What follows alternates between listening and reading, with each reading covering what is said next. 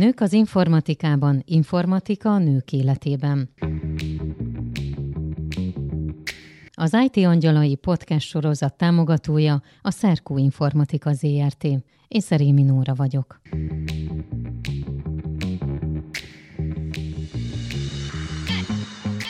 Ez az IT Angyalai podcast legújabb része, ahol a témánk a Nemzetközi Informatikai Diákolimpia világa, a magyar eredményei, kihívásai, a jövője, és még oly sok minden más, amiről beszélgetni fogunk, és két vendéget is köszönhetek, Erdősné dr. Német Ágnes, a Nagyban Társaság tehetséggondozásért felelős alelnökét, a Nemzetközi Informatikai Diákolimpia csapat egyik vezetője, illetve a Magyar Informatika Tehetséggondozás elismert szakértője, Na és persze az Ötvös Lórán Tudományegyetem adjuktusa, illetve itt van Lipai Andrea is, a Szerko Informatika ZRT értékesítés támogatási igazgatója. Nagyon köszönöm. Köszönöm.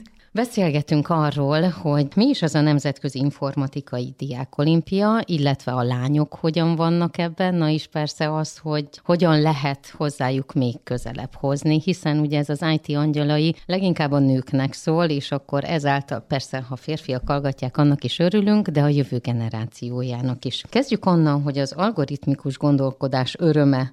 Mit jelent ez a mondat önnek? Az algoritmikus gondolkodás öröme az probléma megoldást, illetve azt jelenti, hogy, hogy valami olyan világba nézünk be, ami a hétköznapi dolgaink mögött van. Már hogy algoritmikus gondolkodás alapokon működnek az eszközeink, a telefonunk, a összes itt körülöttünk levő technikai eszköz, a számítógépeink, és az ezeken futó alkalmazások is. Andrea, neked? Én egy kicsit visszavezetném, és, és egyszerűsíteném ezt az egészet, hogy valóban így van, ahogy mondtad, de, de én azt gondolom, hogy a mindennapjainkban is ez benne van, hiszen bármit csinálunk, és bármit ismétlődve bizonyos rendszer szerint csinálunk, legyen az a, nem tudom, nagyon lebagatelizálva mondjuk a mosogatás, hogy tudom, hogy nyúlok a mosószerért, tudom, hogy a szivacsra öntöm, tudom, hogy megfogom a tányért, megengedem a vízcsapot. Ez már valamilyen szinten az alapja ennek az egész algoritmikus gondolkodásnak, hiszen, hiszen már ott egy rendszerben gondolkozunk, és előre megtervezzük, hogy mit hogyan csináljunk. Ez talán a kisgyerekeknél, ahogy lehet megfigyelni, ahogy ugye ők fejlődnek, és ahogy, ahogy rájönnek, ahogy tanítjuk őket bizonyos mozzanatokra, ott már elkezdődik ez az emberben. Ez egy nagyon fontos folyamat szerintem. Igen, igen, a hétköznapi algoritmusok az nagyon-nagyon fontos, és itt kezdődik minden algoritmikus gondolkodás és probléma megoldás. Nem csak ciklikus, hanem elágazásos dolgok is vannak, tehát ha szép az idő, akkor ezt veszem föl, ha esik az eső, akkor viszek esernyőt, és így tovább. Ez nagyon fontos, hogy kimondjuk ezeket a dolgokat, és megfogalmazzuk mondjuk azokat a recepteket, amikkel működünk, és most a receptet az direkt használtam, mert a első hétköznapi algoritmusok, amiket meg tudunk fogalmazni, az a főzés kapcsán jönnek elő, és ott tudjuk a legjobban megmutatni, hogy mit jelent ez, hogy algoritmikusan gondolkodunk. A jövő nemzedéken, vagy a mostani fiatalság, ők máshogy gondolkodnak már ebben? Biztos, száz százalék. Tehát ahogy szokták ugye mondani, hogy már úgy születnek a gyerekek, hogy, hogy valamilyen mobil eszköz a kezükben van szinte, tehát hogy ők már nekik már annyira természetes ez, viszont azt abszolút nem értem, hogy oké, okay, hogy ilyen világban élünk, és rendben van, és valóban egy kisgyerek is már úgy nyúl oda eszközökhöz, hogy, hogy automatikusan kezeli, és neki természetesek olyan folyamatok, amik mondjuk nekem esetleg nem, hogy honnan tudja a kisgyerek, hogy azt úgy kell kezelni, azt úgy, tehát hogy lehet az, hogy kisgyerekbe ez, ez a gondolkodás már megvan? Ez nagyon érdekes. Én azt gondolom, hogy amiről beszélsz, az eszközhasználat. Nem feltétlenül az algoritmikus gondolkodást erősíti az, hogy egy gyerek tudja kezelni az eszközöket. Látja, hogy hogy kezdődik, és utána tovább gondolja egy picit. Az eszközeinket úgy tervezték, mondjuk a mobiltelefonjainkat, tabletjeinket, hogy a lehető legegyszerűbben lehessen kezelni, és végig lehessen gondolni. Bennünk már vannak berögzített gondolatok, és ezen nem tudunk túl túllépni, míg a kisgyerek még nyitott, nyitott rá, rá, és ki tudja találni azt, hogy mit gondoltak abba az eszközbe. Ahogy említettem, ugye a témánk az a Nemzetközi Informatikai Diákolimpia lesz. Ezt hozzuk közelebb egy picit a hallgatókhoz, hogy mit is jelent ez, mikor indult ez, és hogy aztán Magyarországon ez hogy jelent meg, és mikor. Az alapító országok között vagyunk, és erre uh-huh. nagyon-nagyon büszkék vagyunk. Ugyanúgy kell elképzelni, mint a sportolimpiákat, tehát a nemzetközi olimpiára egy válogatott csapat megy, aki évekig készül rá, és a versenyprogramozásból ugyanúgy, ugyanúgy tréningezni kell, mint ahogyan egy sportversenyre el tudjuk képzelni, hogy hogy tréningezünk. Tehát a heti versenyeken való részvétel, az alapismereteknek a megtanulása, a coach, mentor, edző, akárhogy is nevezem, segítsége abban, hogy föl tudjon készülni egy gyerek, és ez teljesen a top. Tehát ugyanúgy, ahogyan egy olimpiára csak a top-top-top versenyző jut ki, a Nemzetközi Informatikai Diák Olimpiára is csak az a négy gyerek jut ki, aki egy hosszú kiválasztási folyamaton és egy hosszú tanulási folyamaton túl van. Le. És ennek sok-sok lépcsője van ennek a tanulási folyamatnak. Sok minden eszembe jutott, hogy amikor valaki versenysportoló, akkor ugye szinte mindent a mögé utasít, és rengeteg időt fektet abba, hogy ő Itt Itt, Itt ugyanez? Itt is. Ki lehet fejezni, hogy napi hány órát? Ki lehet fejezni, hogy napi hány órát, inkább heti szinten uh-huh. azt mondom, hogy egy kétszer-három órás verseny, és mondjuk legalább három-három-három óra a többi napon a felkészülés arra, hogy ő ott sikeresen, és mondjuk az elején végezzen az olimpián semmivel se könnyebb munka, mint uh-huh. egy sportolónak az edzései, csak másfajta munka önmagát kell legyőznie ott is ugyanúgy minden nap, amikor ő ezzel foglalkozik. Igen, persze vannak motiváló tényezők uh-huh. itt is, tehát vannak különböző lépések, ugyanúgy, ahogy a sportban vannak hazai versenyek, vannak regionális versenyek, vannak különféle kiválogató versenyek, és olyan dolgok, amiken át kell lépni. Úgy itt is úgy kezdődik, hogy van egy iskolai, egy megyei, egy országos forduló, utána felkészítés, felkészítés, felkészülés, felkészülés, felkészülés, és utána ugyanúgy, ahogy egy sportolónak el kell érnie valamilyen belépő szinteket, úgy itt is el kell érnie azokat a belépő szinteket. A kiválogatáson konkrétan azt ellenőrizzük, hogy megvannak-e azok az alapismeretei, ezeket az alapismereteket azért már egy uh-huh. kicsit magasabb szinten kell érteni, amik ahhoz kellenek, hogy kreatívan össze tudjon építeni algoritmusokat, és tudjon azokra a feladatokra is megoldást mondani ebbe az irányba is akartam elvinni, kicsit még távol vagyunk, igen, ugye? Igen, igen, meg nem, nem is, tehát hogy ez ilyen félelmetesen hangzik számomra, nyilván aki nem ért ez, ehhez úristen bele gondolni, és tehát ez fenomenális lehet, aki ezzel foglalkozik, ebben dolgozik, vagy ezt szereti, és ebben éli ki magát, ez, ez valami eszméletlen. Onnan, hogy egy gyereknek megtetszik, és, és már valamiféle programot tud írni egy számítógépen, addig, hogy ő kijusson egy nemzetközi olimpiára, az három-négy év felkészül készülés. Amikor kijött az olimpiára, ez azt jelenti, hogy neki minden programozási nyelvet ismernie kell? Úgy, mint mondjuk a sportágakban, hogy vannak különböző szakágak, vagy itt is tagozódik, hogy mit tudom én, jávat, nem, nem, nem tudom, tehát bármilyen programozási ez nyelvek egy, külön vannak szedve? Ez egy nagyon szűk terület, ez az algoritmusok világa. Az, hogy milyen nyelven fogalmazza meg a problémát, az igazából mindegy, gyakorlatilag a legtöbb gyerek C++-ban programoz, de most megírhatná jávában vagy megírhatná Pythonban is ugyanazt a programot, vagy bármilyen más nyelven, csak nem biztos, hogy ugyanolyan hatékony lenne. A nyelv miatt nem biztos, hogy ugyanolyan Tehát, tehát, tehát kijelenthetjük akkor, hogy, hogy van olyan programozási nyelv, ami könnyebb és hatékonyabb, mint a másik? Tehát, hogy ezt, ezt lehet így fogalmazni, akkor ebből kifolyólag? Vagy jobban érthetőbb, jobban kifejezhetőbbek benne az apró dolgok? Nem programozási nyelvfüggő. Nem. Uh-huh. Tehát az algoritmusról, a gondolatvilágról beszélünk, a programozási nyelv mögött. Uh-huh. Tehát az, hogy kitaláljam azt, hogy hogyan működik, hogyan kell megcsinálni, és a programozási nyelv az csak egy eszköz? nagyon pici eszköz, uh-huh. igen, ezt a szót akartam mondani, nagyon pici eszköz arra,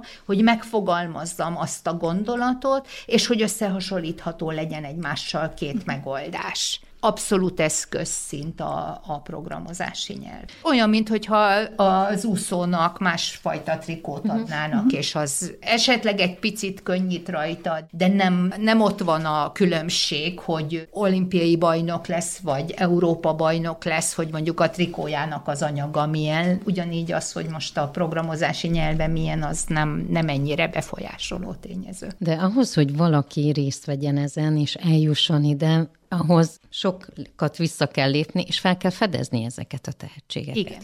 Na, ez hogy megy? Hát ez nehezen megy mostanában az iskolákban. Elsősorban az iskolákban történik a felfedezés, és lehet, hogy megtörténik órán, lehet, hogy valami órán kívüli elfoglaltságon történik meg, lehet, hogy a matek tanár fedezi föl azt a tehetséget, aki probléma megoldásban, algoritmikus gondolkodásban, vagy matematikai gondolkodásban tehetséges, és utána, hogyha meg tudja kapni azt a segítséget, amivel meg tudja tenni az első lépéseket, akkor utána kerül be egy tehetséggondozó rendszerbe, ahol tudunk már neki segíteni országos szinten is, és tartunk szakköröket, és rengeteg felkészülési anyag elérhető. Nyilván mindenhol kell egy vezető, aki segít az információk tömkelegéből kihállni, kihámozni azt, hogy mi visz előbbre, és mivel ne töltsd az idődet, mert az fölösleges.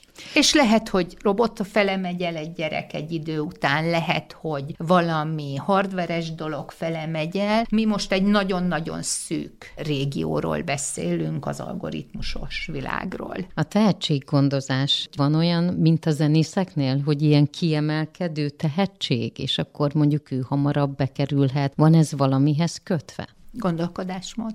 Ó, egyszerű a válasz, de egyébként amíg eljutunk oda, azért az nem egyszerű. Az nem egyszerű. Az, hogy felfedezzük egy gyerekben azt, hogy alkalmas erre a gondolkodásmódra, és hogy tetszik-e neki, és tud-e inspirálódni ebből, illetve egy vezető coach, mentor, akárkinek is nevezem, tudja-e tovább vinni és vinni az úton, az egy másik kérdés. Mind a kettőn múlik. Uh-huh. Tehát múlik a gyerek gyerek tehetségén múlik, hogy megtalálja-e azt a felkészítőt, segítőt, akire föl tud nézni, és akivel jól tud kommunikálni, és tud menni, és megtalálja-e azokat a felkészítő anyagokat, amikre szüksége van. Mik ennek a tehetségmentor, mondhatjuk ezt így?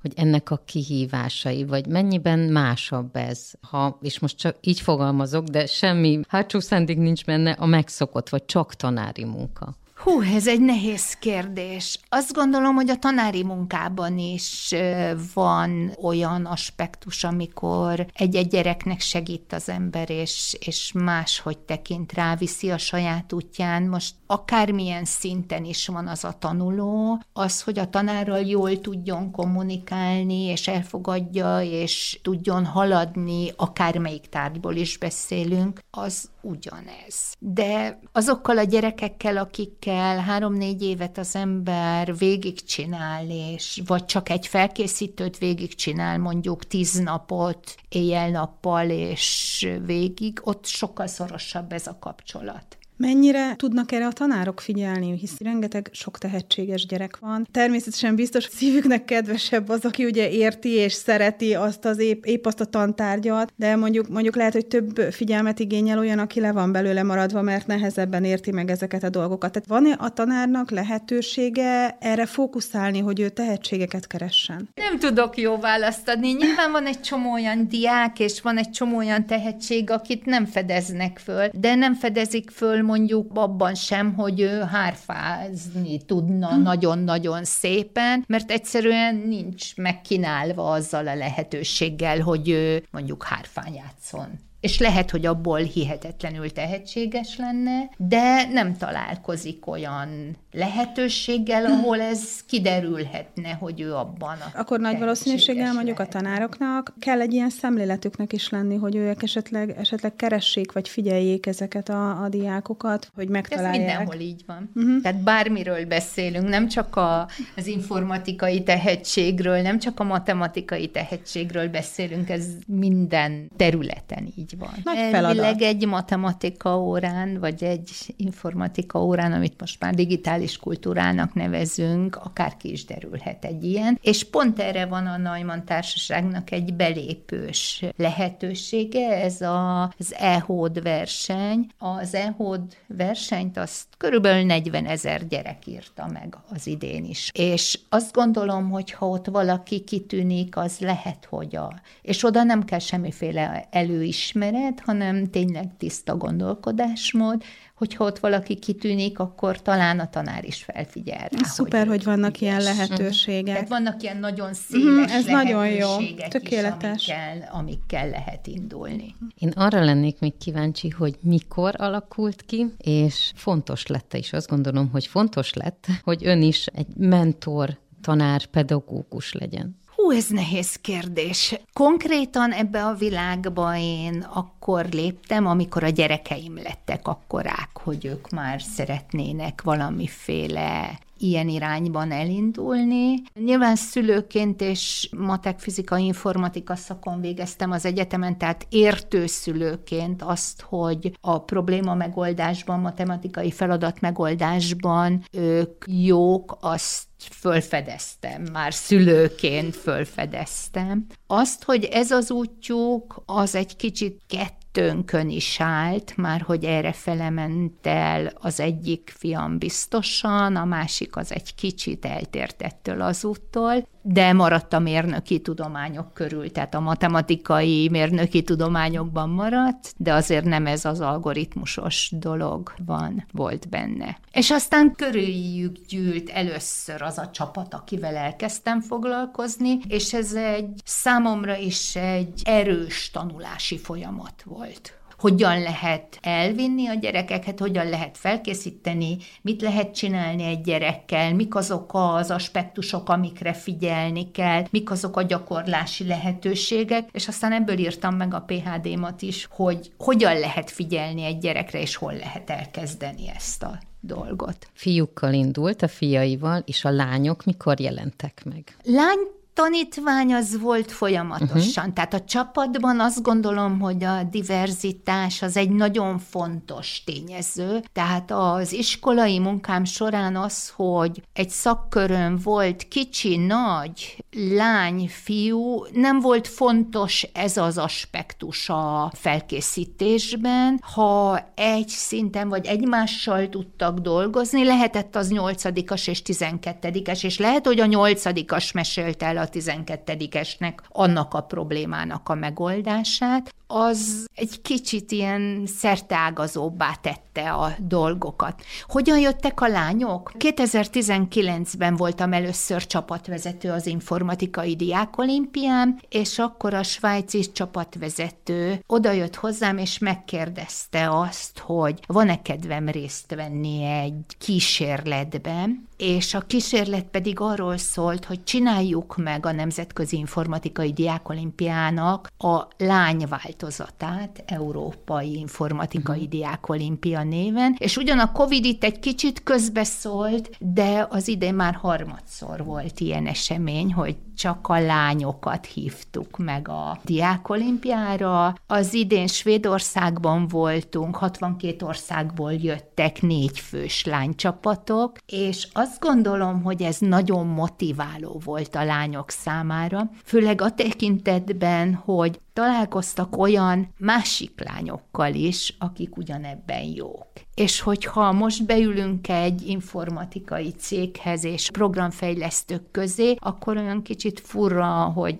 egyedül vagy két lány van. Itt viszont megkapták azt a közeget, hogy csupa lány volt körülöttük. Én nagyon remélem, hogy tíz év múlva már nem lesz szükség erre a lánydiák olimpiára, és már most látszik, így három év után is látszik, hogy van hatása. Több gyerek jelent meg, több kislány jelent meg a felkészítőkön, több lány jelent meg a válogató versenyeinken. És most, hogyha jól tudom, és jól olvastam, akkor ugye ezüstérmet nyertek a lányok? Igen, volt egy ezüstérmes uh-huh.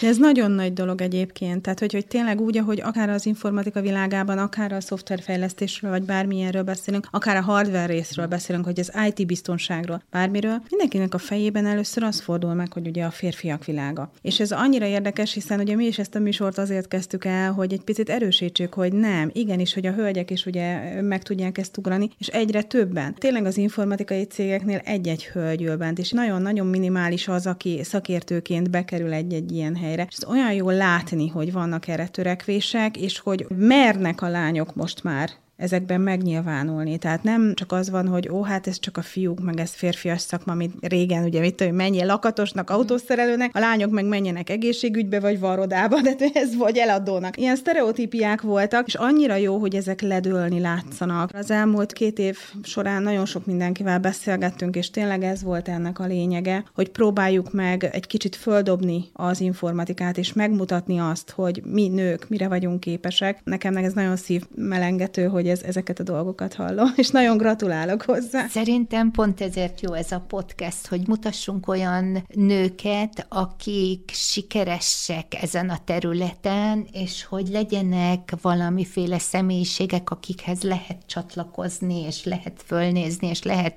akár mentornak, megkérni, vagy rátekinteni, akár... Példaképnek. Példa Igen, tehát mi is mindenféleképpen, tehát nekünk is ez volt a célunk ezzel az egésszel, amikor, amikor beszélgettünk, hogy milyen témáink legyenek, és mit szeretnénk ebből kihozni, hogy, hogy igen, valóban példaképeket állítsunk a hölgyeknek, a lányoknak, bármilyen korosztály tekintetében, hogy igenis, hogy lehet, és képesek vagyunk erre. Mielőtt ebbe az egész tanításba belefogtam, 15 évig szoftverfejlesztőként dolgoztam.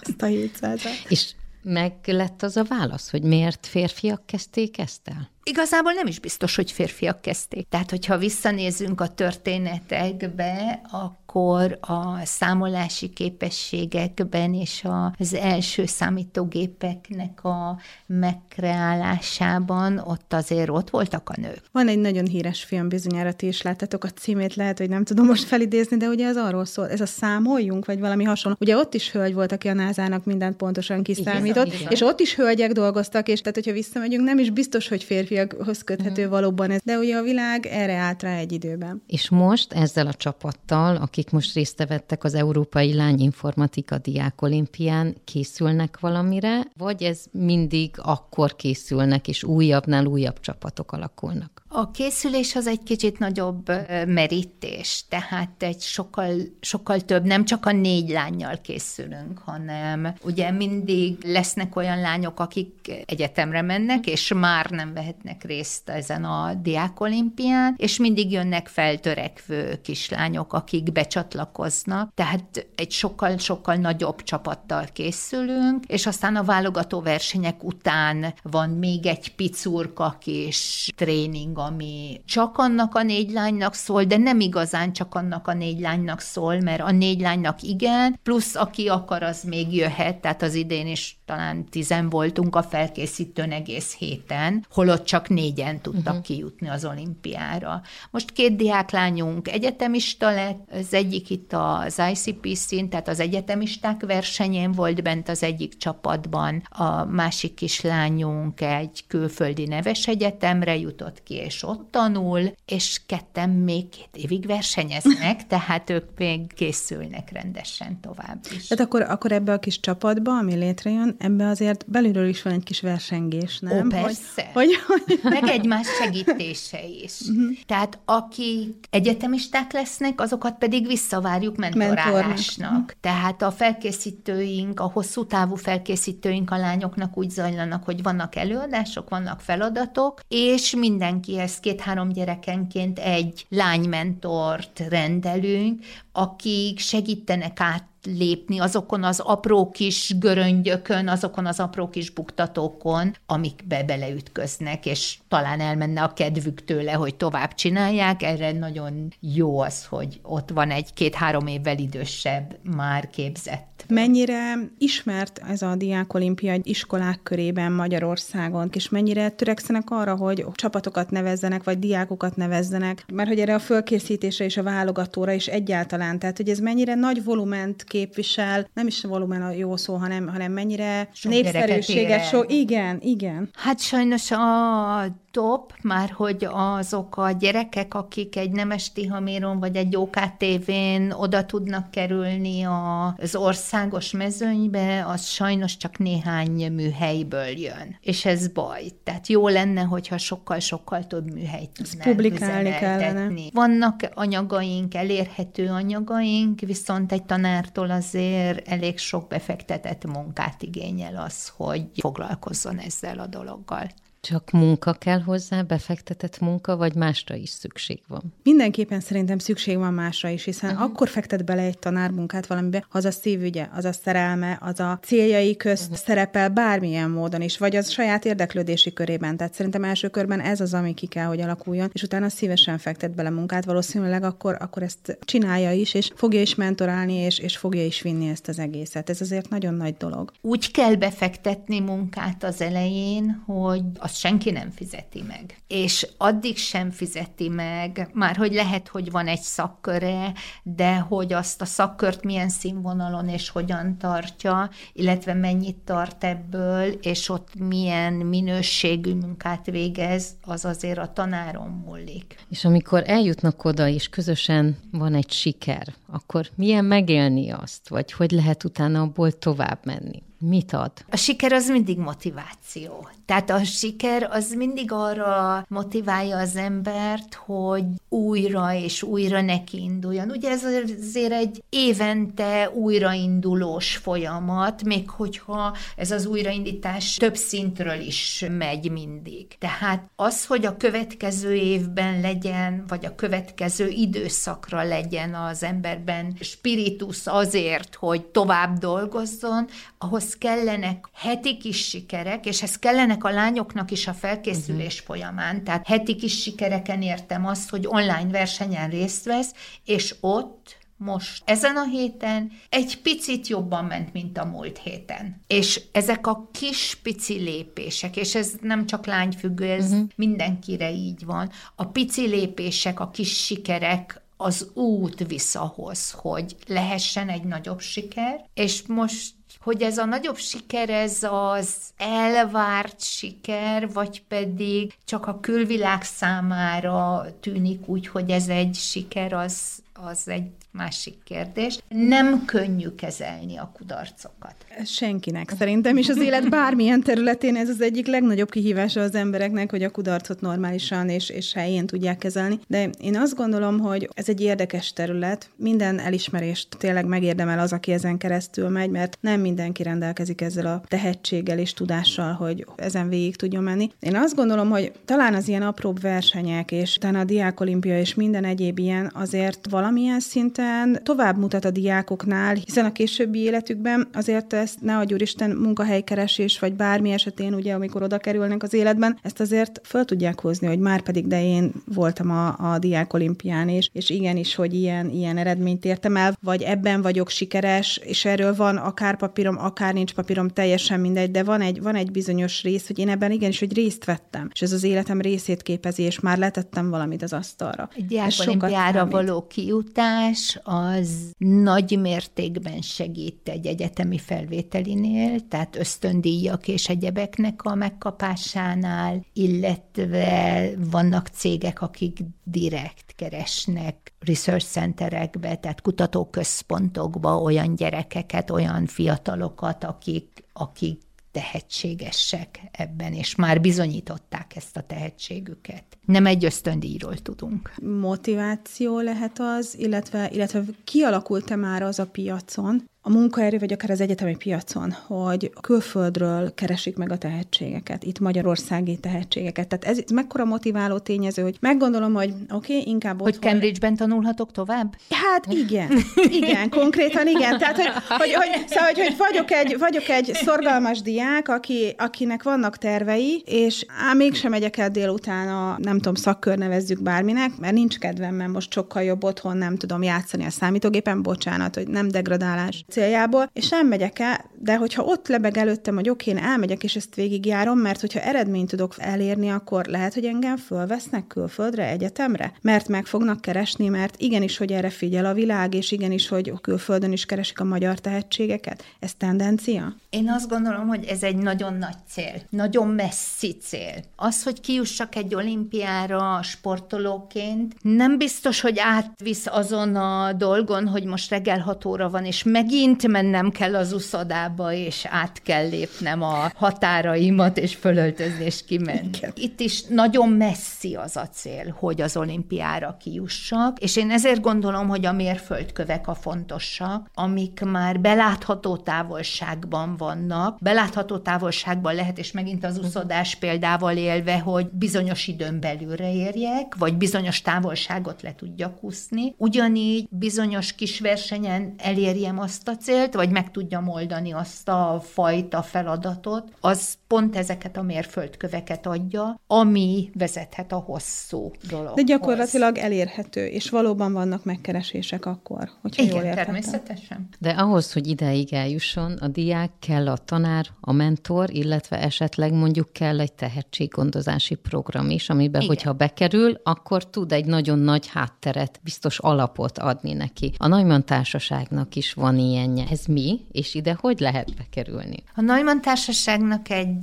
tehetséggondozási rendszere és versenyrendszere van. Az Ötvös Lórán Tudományegyetem szakemberei azok, akik ezt a rendszert fölépítették, és mindenféle anyagokkal ellátják. Van egy Neumann tehetséggondozó rendszer, aminek a alap leges-legelső szintje az a grafikus programozási versennyel kezdődik, és ehhez megtalálhatóak azok a felkészítő anyagok, amiket a kollégák tudnak használni a mindennapokba szakköri anyagként, megtalálhatók a Tehetséginfelte hú honlapon, tehát abszolút nyilvánosan uh-huh. és nagyon sokszor propagálva, és, és tudják is, hogy ott vannak. A következő szint az a hetedik, nyolcadikasok középiskola eleje, ami egy nemes tihaméros versenybe torkolhat. Ott is megvannak azok a felkészítő anyagok, amikkel el lehet ide jutni, illetve van egy szak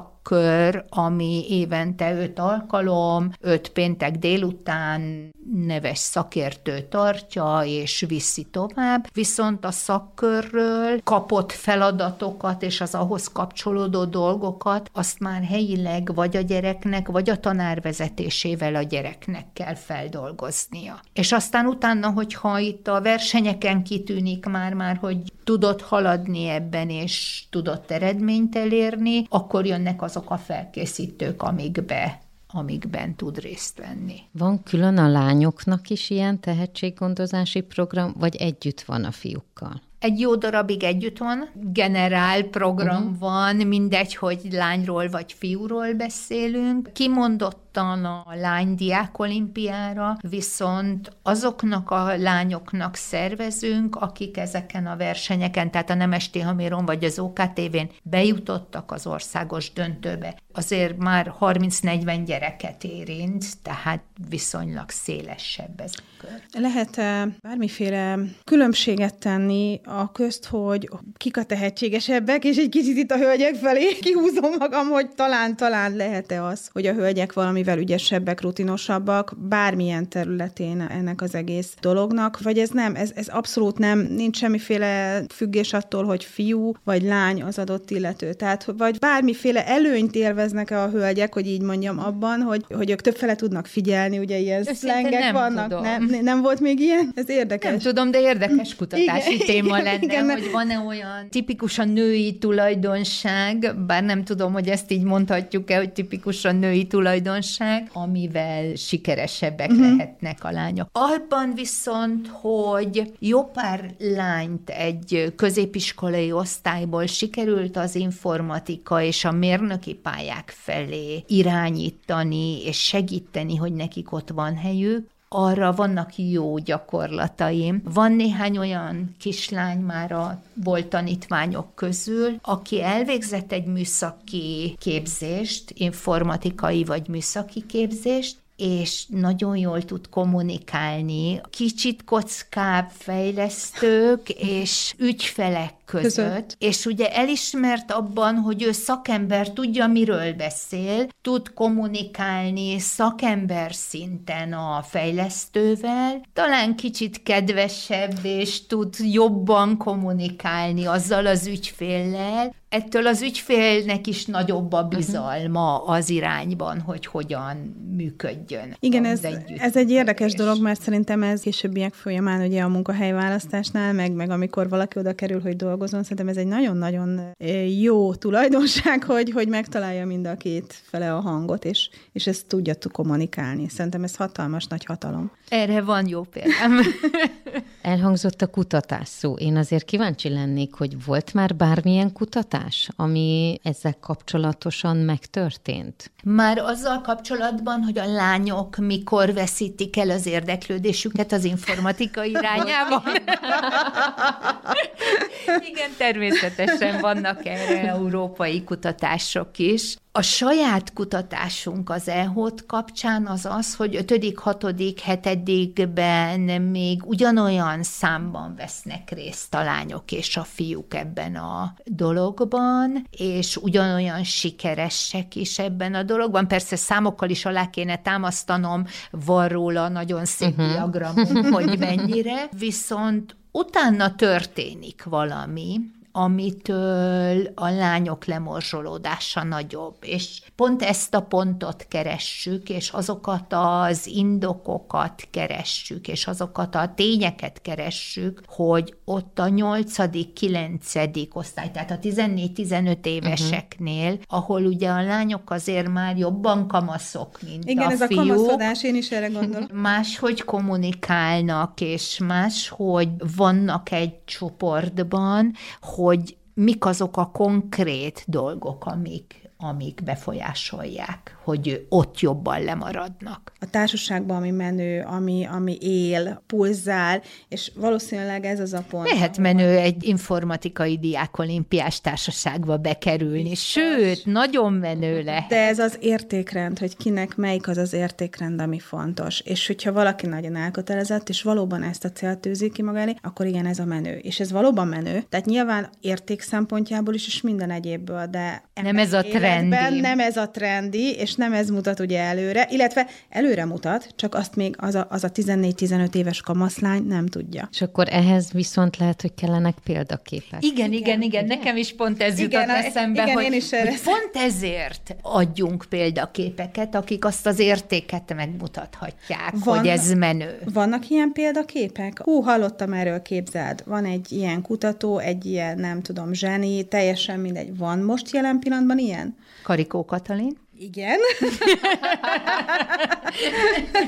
Igen, kicsit más terület talán. Ugyanúgy STEM tárgyak, ugyanúgy Igen. a tudomány, informatika, műszaki tudományok területe, és ugyanaz a, az elkötelezett, befektetett munka. Mennyire, mennyire néznek föl valójában a lányok, akik most mondjuk ezekbe a csoportok, vagy a diákolimpián részt vettek, mennyire néznek föl a Karingó Katalina, vagy bárki másra? Mennyire Én azt gondolom, hogy itt a médiának van egy nagyon-nagyon erős szerepe, hogyha valóságsokkal van tele a média, és valóságsokkal van tele a rádió, a tévé és minden, akkor nincsenek megmutatva ezek a példaképek. Teljesen jogos, teljesen jogos. Remélem, hogy nem az ilyen fajta tartalom lesz, ami értéket mutat, és ami példát mutat, hanem valójában azok a kutatók és azok a, azok a kivételes tehetségek, akik érnek el el eredményeket világ bármilyen területén, a tudományok bármilyen területén. Pont ezért jöttem. Itt van, ennek kell teret adnunk. És ha már itt tartunk, akkor ugye volt nemrég egy pályázat, ahol a 40 év feletti női példaképek a digitális gazdaság területén hirdettek pályázatot, ahol pedig ön oktatásért külön díjat kapott. Gratulálok. Igen,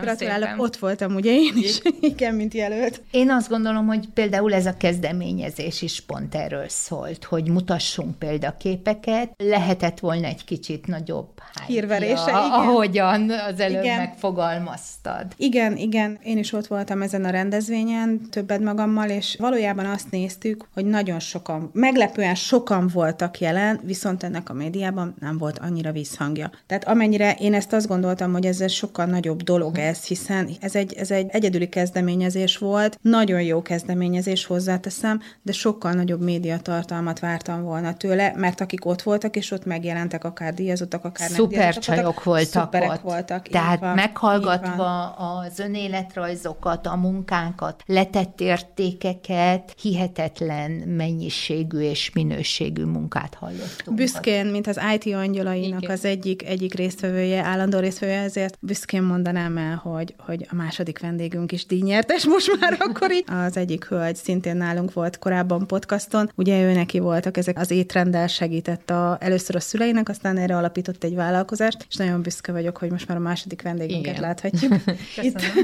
Igen, és voltak nálunk vendégként, akik ezt az egészet kitalálták Igen, és létrehozták, és nagyon érdekes volt, hogy azt mondták egyébként ugye, hogy ez pályázat volt, hogy rengeteg férfi kolléga volt az, aki azt mondta, hogy ő támogatja a kolléganőjét ebben, vagy És megírta a pályázatot Így. a kolléganőjére. Igen, volt, igen, igen, volt, igen, igen, sok ilyenről hallottunk. Igen, nagyon érdekes volt. Amikor ilyenkor telefonálnak, hogy akkor ezt a díjat szeretnénk odaadni, vagy Nem küldenek egy e-mailt. Annyi történt, hogy meghívót kaptunk egy eseményre, és nem tudtuk, hogy ki lesz, hogy a, ki lesz a díjazott. Uh-huh. A Molmesterem díjat, amikor kaptam, akkor telefonáltak.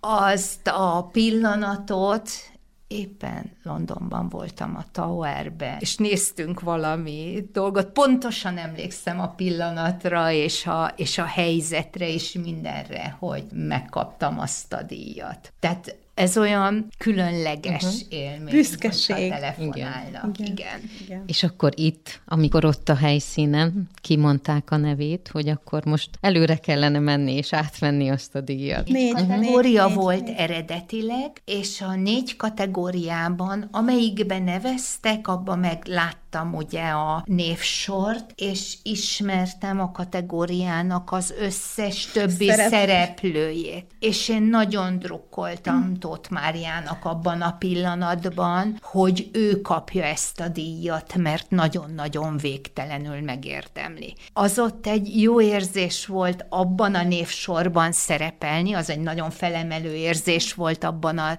névsorban szerepelni. Nagyon jó volt drukkolni a másiknak, és abszolút nem voltam abban a mhm. pillanatban csalódott, amikor őt hívták ki, mert úgy éreztem azt, hogy, hogy én azon a névsoron szereplek, az ajándék. Uh-huh. Ez egy büszkeség már az is, uh-huh. hogy az ember ott szerepelt, és, és valójában ezen a díjátadón nem volt olyan, aki irigyelte volna a másiktól uh-huh. azt, hogy díjat kapott. Inkább büszkék voltunk, hogy igen, hogy vannak olyan nők, hölgyek, akik ezt meg tudják mutatni, hogy igenis, hogy letettek nagyon-nagyon komoly értékeket. Akár Magyarországon, akár a világon, teljesen mindegy, de létre tudunk hozni olyan értéket, ami nem fog elévülni megmarad, és tovább lehet vinni ezeket a dolgokat. És hát ugye aztán a díj, ugye? És az oktatásért külön díj, az a külön díj. ilyen kis, hogy mondjam, az tényleg meglepetés uh-huh, volt. Uh-huh. Igen, azt hittük, hogy oké, okay, lefutott Lefutott minden. vége Igen. mindennek, és akkor jött még egy külön díj. Igen. Ilyenkor ez még nagyobb erőt és löketet ad a továbbiakhoz. Igen, határozottan. Azt gondolom, hogy ha észreveszi más is, hogy dolgozunk, és csináljuk, és jól csináljuk a dolgunkat, akkor az, az egy plusz erőforrás, és egy plusz hátsó uh-huh. motor, ami, ami viszi előbbre az ember. Ez így van. És a mindennapokban lehet ebbe így visszakapaszkodni? Vagy mi az, ami a mindennapokban megadja azt az erőt? A mindennapi küzdés, a kis sikerek, ugyanúgy, ahogy egy gyereket visz előbbre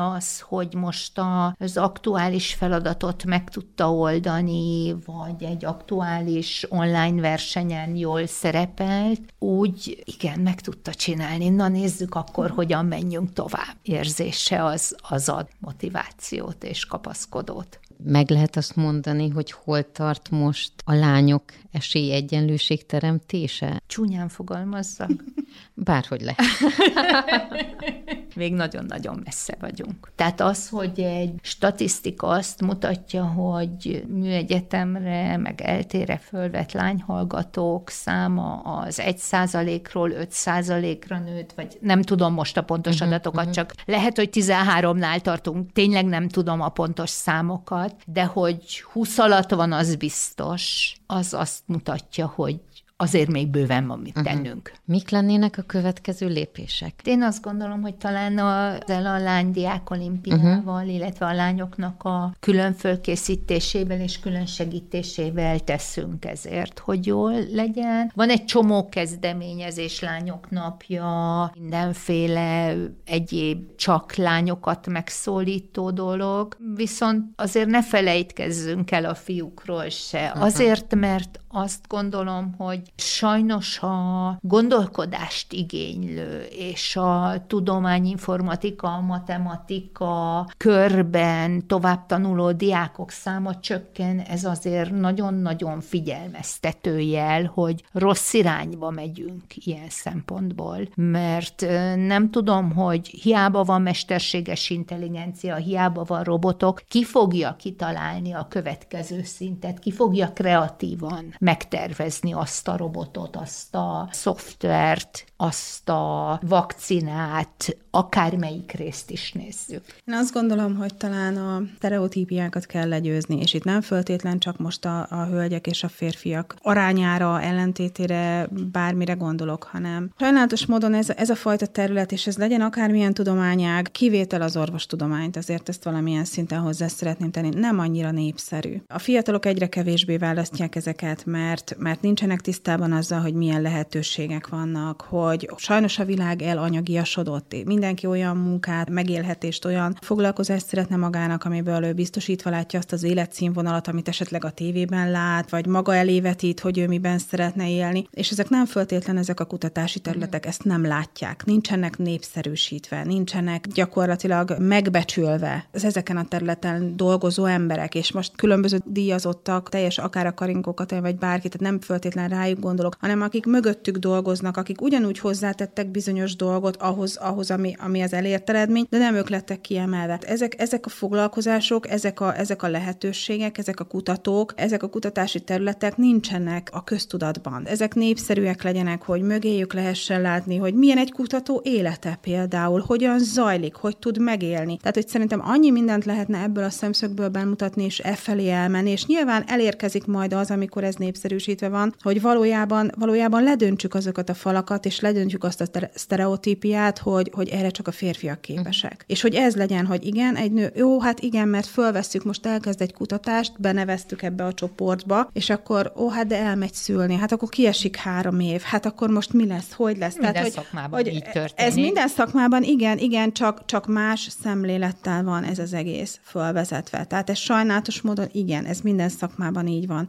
Attól, hogy valaki édesanyja lesz, attól még ugyanúgy megvan a tehetsége, az agya bármilyen munkához, az esze, minden. Az, hogy valaki édesanyja, az nem vesz el, hanem inkább hozzáad szerintem, főleg szociális érzékenységet, külön látásmódot a világhoz, én azt gondolom, ami szintén tovább tud lökni folyamatokat. Népszerűsítsük a műszaki, természettudományos, mérnök és informatikai tudományokat, illetve az ezekben való munkát. Én is Erről beszélünk. Így van, így van, így van így pontosan. Van. És ahhoz, hogy minden nap tudjunk dolgozni, vagy ne csak a fejünk, kell azért szerintem némi testmozgás is. És én nagyon kíváncsi vagyok, hogy a tájfutás, az belefér még? Ó, hát hogy ne? Hát, hogyha nem megyünk el háromszor vagy négyszer futni egy héten, és nem űzzük ezt a sportot, akkor nem működik az uh-huh. összes többi. Nagyon-nagyon szépen köszönöm, hogy beszélgettünk, és remélem, hogy tényleg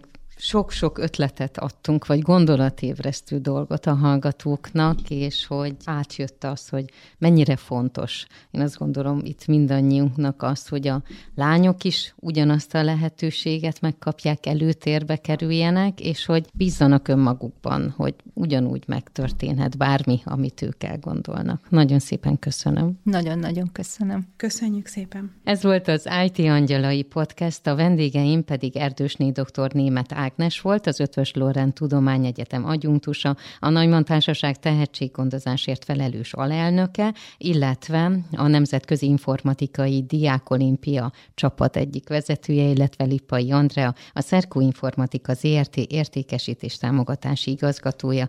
Köszönjük, hogy itt voltatok velünk.